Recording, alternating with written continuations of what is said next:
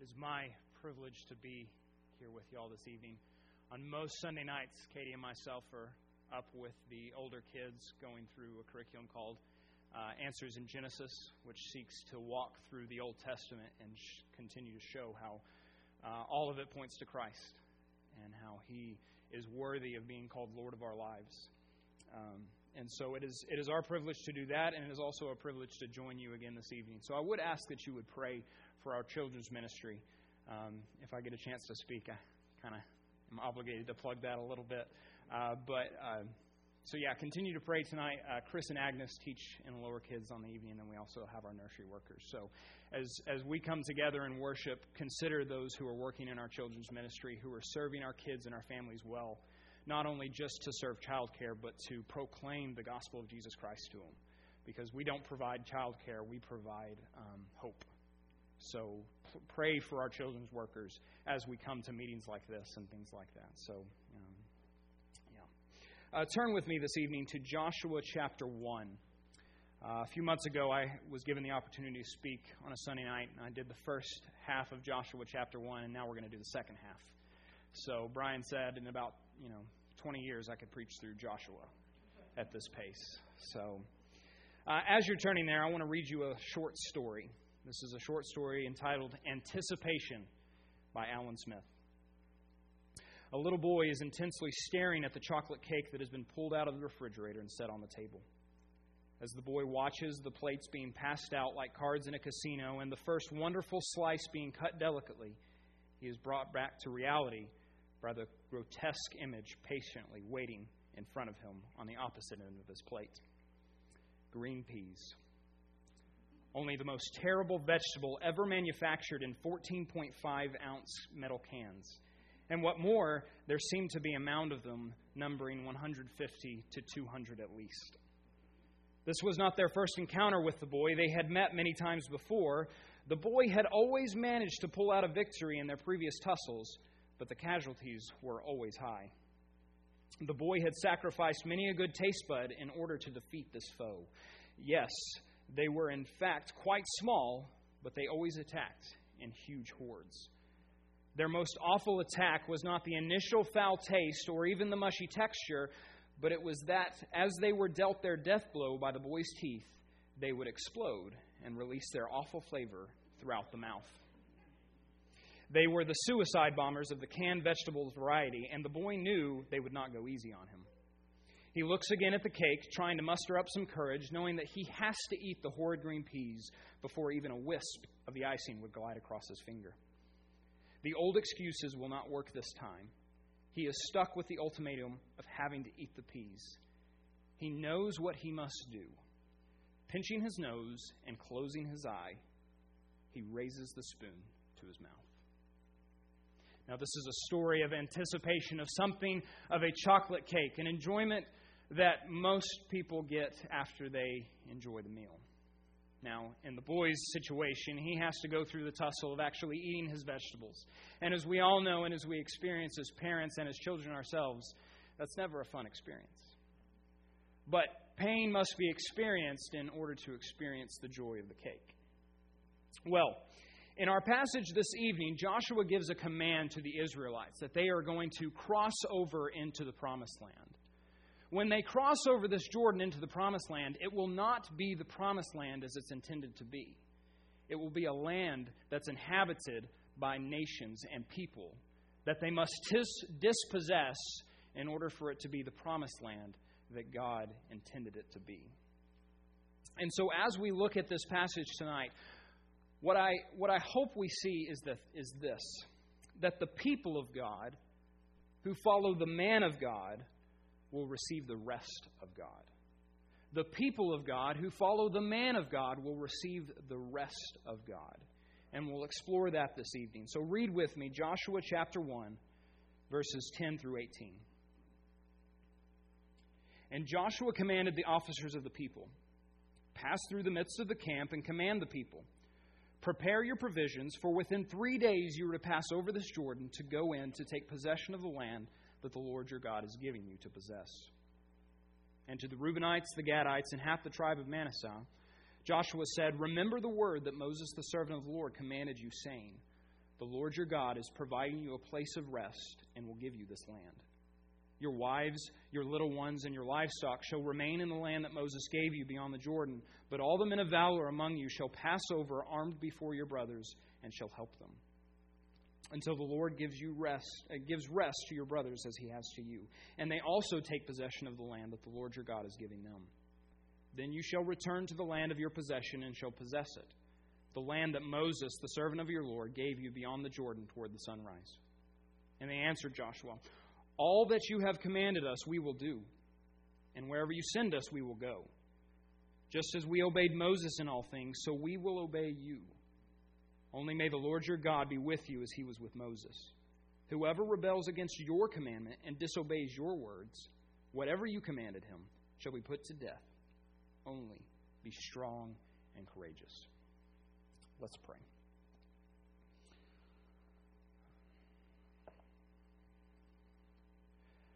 Father, this evening I'm struck with the weightiness of the task that you've put before me. So, Father, I pray that you would give me grace to be able to speak the words that you have intended. I pray that you would alter my notes and my intentions so that they would match your intentions for this evening. So that your word would be proclaimed without hindrance and that we, as the people of God, would be built up into the image of your Son, so that we may display His glory to the world, glory, Father, that He deserves. Father, I pray that we would do that wisely, knowing that you give us access to your throne, but Father, that we would do it with reverence, knowing that you are um, God of God, Lord of Lords. So, Father, Give us grace this evening to hear your word, and give us grace this evening to change in light of it. We pray this all for the sake of Christ. Amen. So, in the first part of our passage this evening, Joshua issues a command. Now, it's important to remember who Joshua is, and that's what we explored last time. Joshua is the new leader of Israel. He has just been installed after the death of Moses, which is recorded in the last chapter of Deuteronomy. So Moses dies, and then Joshua is installed as, the new leader. And even God says to Joshua in verse 2 Moses, my servant, is dead. Now therefore arise, go over this Jordan, you and all this people, into the land that I am giving to them, to the people of Israel. And so Joshua is given this command by God, and now he was prepared for leadership because at the beginning of this book, it reminds us that Joshua was the assistant of Moses. He had served under Moses, he had learned under Moses, and so if anybody was well fit for leadership to lead the people of Israel across the Jordan into this promised land, it was Joshua. And so God gives him this command to lead the peoples. And so um, this command is in light of a promise. A promise that God had reiterated over and over to the Israelite people. Uh, throughout Genesis, it says, On the day that the Lord made the commandment or covenant with Abraham, Abram, saying, To your offspring I will give this land, from the river of Egypt to the great river to the river Euphrates. And in Exodus, he reiterates. In Deuteronomy, he, he says it a couple more times. So these people have no question as to where they're heading and what God has promised. It has been told to them over and over. It has been passed down from generation to generation. And now Joshua has the immense privilege of, of seeing this promise come to fruition, of seeing this people's who, who, who have been barred from the promised land for 40 years actually cross the river and step foot. And so, what a daunting task it must be. But yet, it is his task to hold. And the way that God had promised that Joshua would have success is not through any kind of military might or anything that he could provide the Israelites, but it was simply through obedience. In the first half, God, God makes that clear that you will find success if you follow my word. Do not depart from it from the right hand to the left. Make sure you meditate on it day and night. And this idea of meditation is not simply mental rotations, but it is speech out loud. This word is to be spoken, it is to be in, in and out of every fiber of life. And that is the method of success in which you will lead these Israelites. And so Joshua knows exactly what he's called to do, and now he's preparing the people to do the same. And so, verse 10 And Joshua commanded the officers of the people. And so, because of the immense size of Israel at the time, it wasn't logistically appropriate for Joshua just to stand up before all the people and just announce because, I mean, it's a big group of people. just and so there's officers, much like any kind of army would have. There's officers, and so he hands this hands this instruction, this command off to them, and it says, "Pass through uh, the midst of the camp and command the people. Go out to the people and let them know this." And the command is this prepare. That's the first command that Joshua gives to the people as the leader of Israel is to prepare. Prepare your provisions. Because what we are about to encounter, we have never encountered anything like it before. We are about to enter a new land. We are about to experience new challenges. We are about to go to battle for what will be our homeland. Prepare. Prepare your provisions, for within three days you are to pass over this Jordan. So, what, is it, what does it look like to prepare? Do we have anything to prepare for? Well, I, I certainly think we do because we have a promised land. We have a place that is promised to us for those of us who are found in Christ. A promised land where we will reside with God forever. And isn't that the hope of all of God's people? to be with God's people in God's presence. We have a promised land to be in His presence forever. And so we should prepare. We should prepare for that day. And what does that look like? Well, it looks very much like what Brian talked about this morning. We prepare by aligning ourselves to godliness. We prepare by seeing what the plumb line of Scripture says about what our lives should look like, and we should adhere to it. That is how we prepare for our promised land. And that will not be without battles. That will not be without strife. That will not be without difficulty. But the fight is worth it. And so we prepare, prepare for our promised land where we will reside with God forever by striving for godliness now. This is not just a future reality, it's a present pursuit. We pursue godliness now because godliness will be our life when we are united with Christ without any other hindrance. So we prepare. Now, notice here, he calls him to prepare, for within three days you are to pass over this Jordan. I mean, just for a moment, I want to, I want to note at the anticipation that was no doubt felt by the Israelites at this point. This promised land that, that they had been waiting for for generations and most recently, a 40 year stint where they were just wandering in the wilderness, waiting for God to give them access. And now the command comes through. In three days, we're going over. The idea of the promised land being so close that they can taste it must have filled them with anxiety and anticipation and just chomping at the bit to cross that river and enter. Because God had talked about how good it was going to be. God had promised them a land where they could reside with Him and be His people in His place.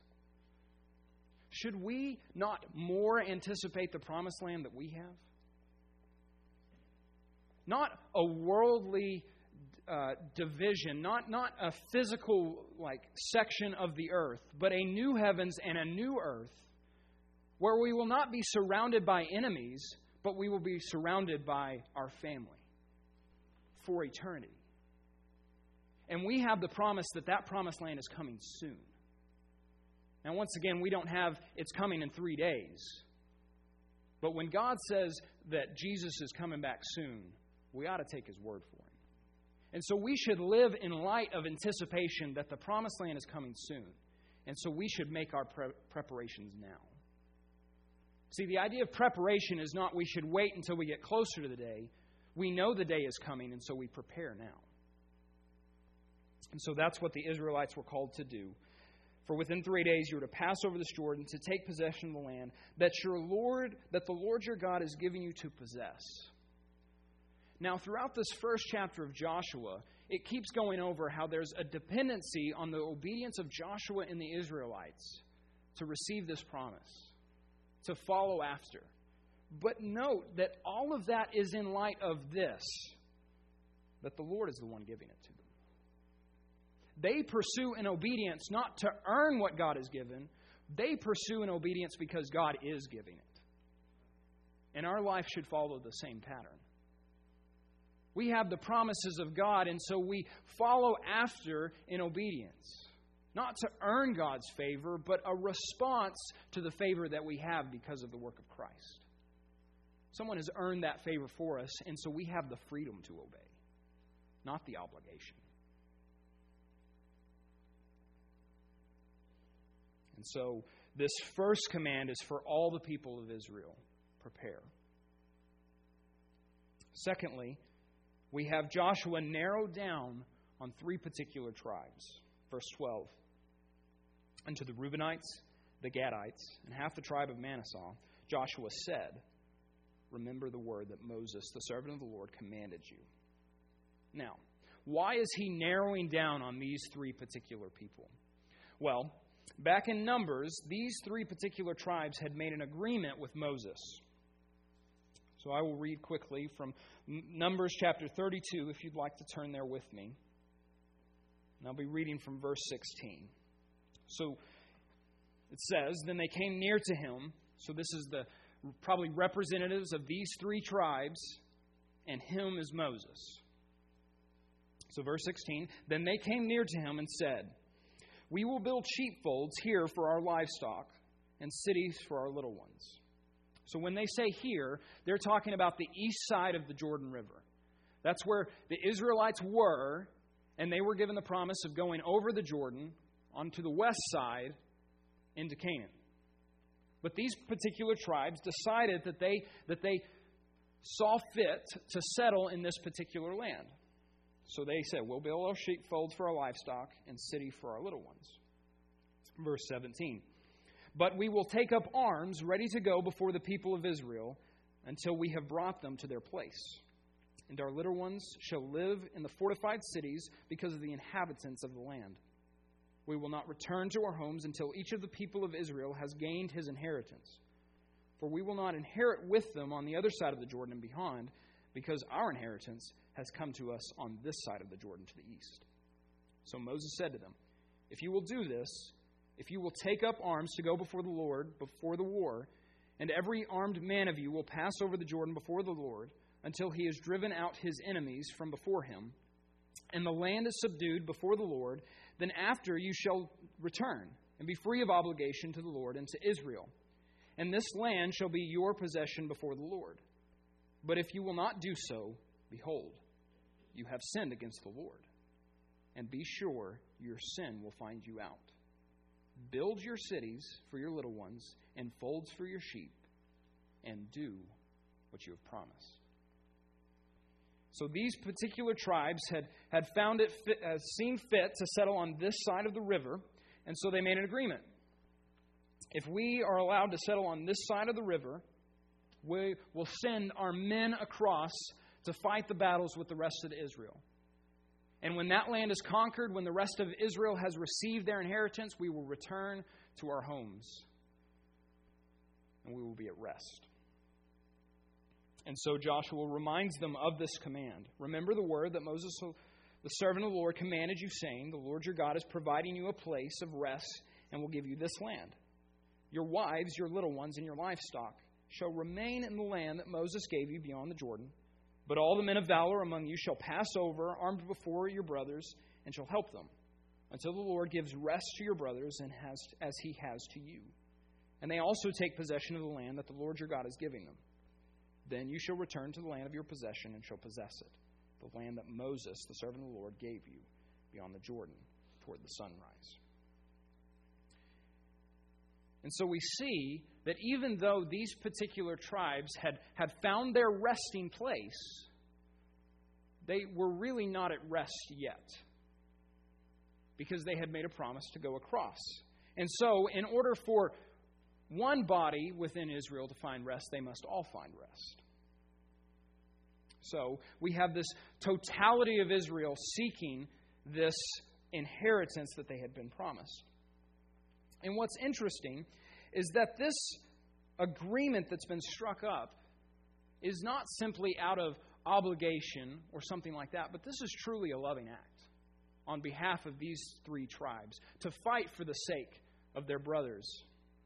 Because notice what happens. I mean, your wives, your little ones, and your livestock shall remain in the land that Moses gave you beyond the Jordan, but all the men of valor among you shall pass over armed before your brothers and shall help them.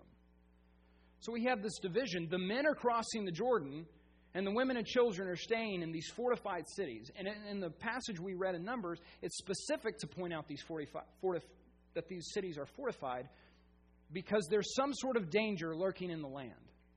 He said they fortified their cities because of the inhabitants of the land. And so this is a loving act to, to separate in this fashion for the sake of their brothers. Not only for the men of valor to go, but for the women and the children to stay and secure the homes while the men are off fighting the war. And isn't this just an incredible model for what our lives should look like as believers? We should be willing to love like these three particular tribes. Uh, loving at the expense of self for the redemptive good of another. How many people do we know within our congregation who are fighting difficult battles, who are going through trials and tribulations? I mean, you take one glance at our prayer list and pick off five names, and you got five people who are dealing with difficulty, who are dealing with pain, who are struggling through something. And those are just the ones that have made, been made public on the prayer list. Because it's not hard to see that we're in a fallen world that is full of difficulty, that is full of pain, and is full of suffering. And we are all beneficiaries of it. And so, we have people in our own congregation who are fighting these kinds of battles. And so we must ask ourselves the question in what way can I love that person? In what way can I aid that person to fight the battle? Not least of which is to pray for those people.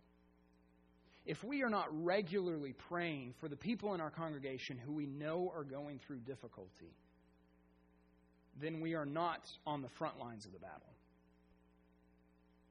That is the first thing that we're called to do to, to implore our, our Lord and God, who lends us his ear,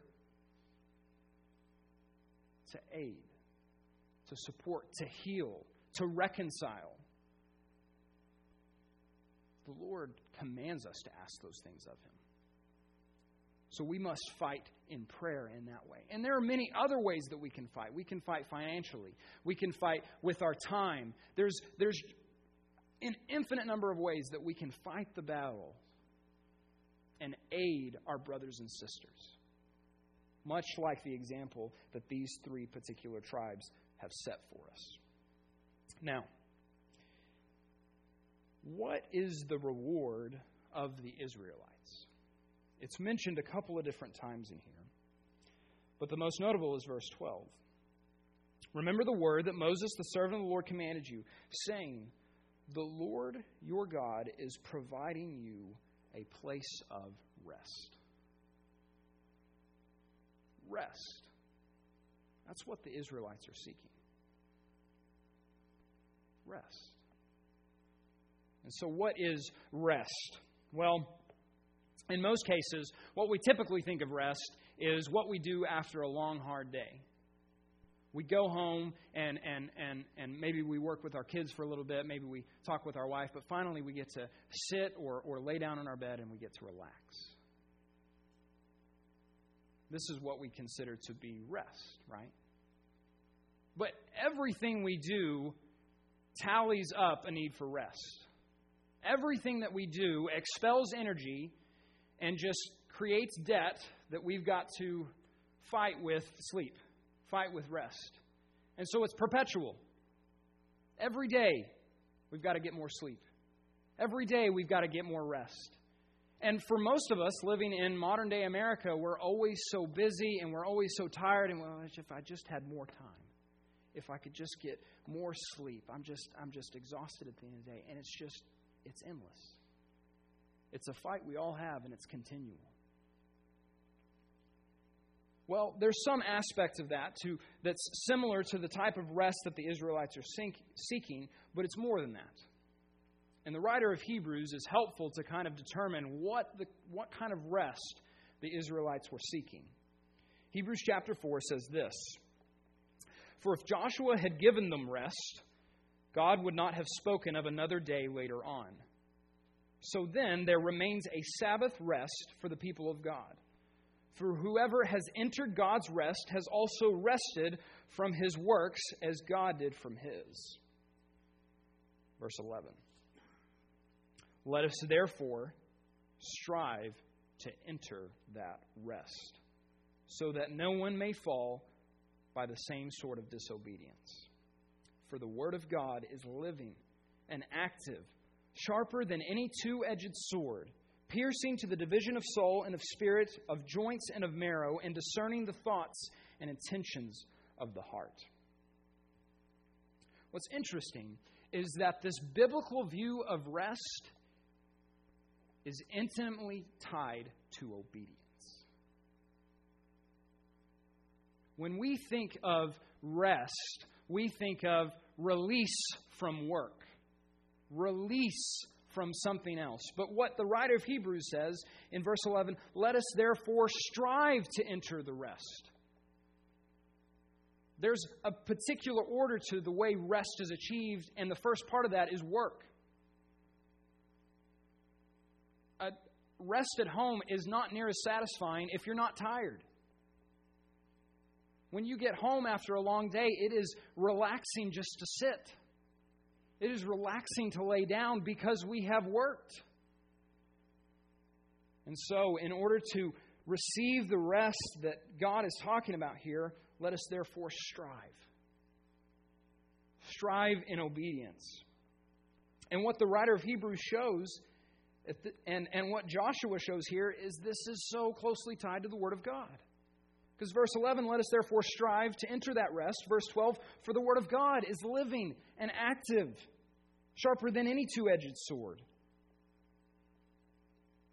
So, this is the, the, the power by which we strive, something that is provided by God, not just some gumption worked within ourselves.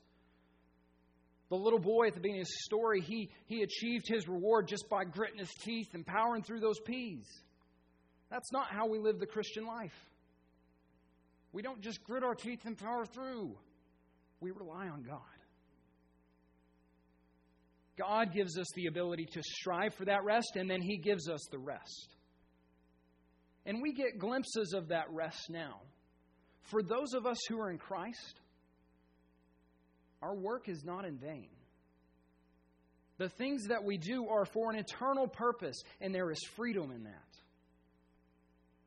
because God has freed us from sin, freed us from the penalty, and now, and now continually freeing us from the power of sin. And so our work has meaning. The things that we do are not futile.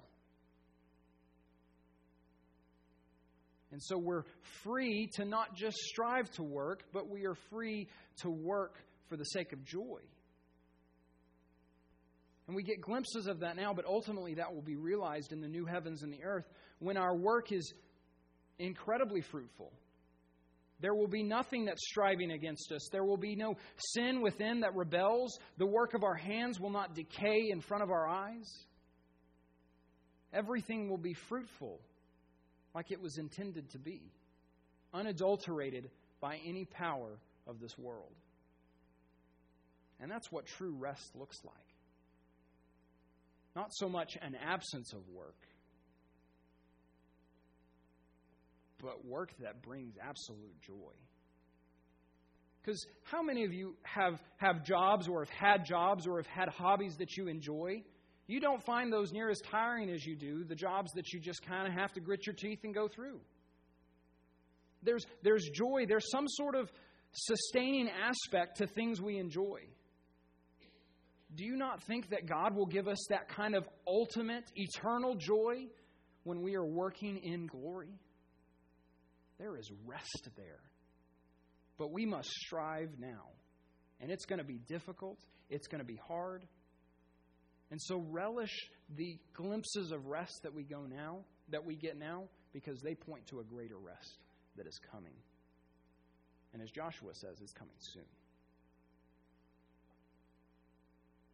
So, lastly, we get the response of these three tribes to Joshua. Verse 16. And they answered Joshua, All that you have commanded us, we will do. And wherever you send us, we will go. Just as we obeyed Moses in all things, so we will obey you. Only may the Lord your God be with you as he was with Moses. Whoever rebels against your commandment and disobeys your words, whatever you command, shall he be put to death. Only be strong and courageous. And so they're reminded of the promise, the agreement that they had made with Moses, and their response is, We will do and we will go. And their allegiance to this new leader, this man of God, is a demonstrative act of their ultimate allegiance to God.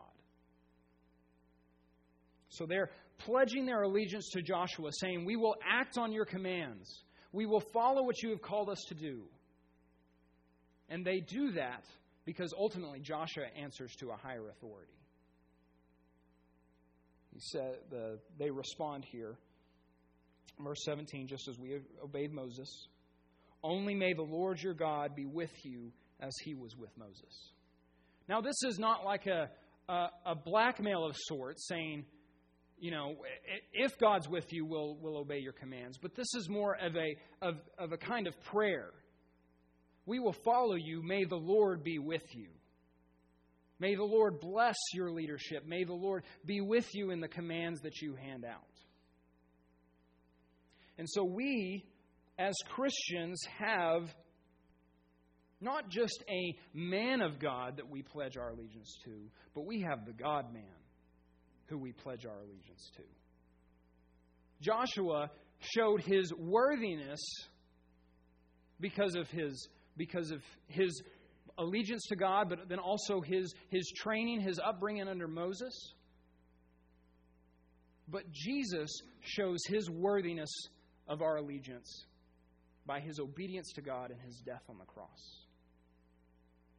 He shows that he is worthy of everything that we can give him. When Jesus gives a command, we should respond with, We will do and we will go, just as these tribes did. Because Jesus not only obeyed the Father to the point of death, even death on a cross, but then he was subsequently resurrected from the grave, showing that not only did he defeat sin, but that he was vindicated over it that the check had been cashed, that death could not hold him, that sin could not hold him. So, who else should we give our allegiance to than the one who has defeated every evil power?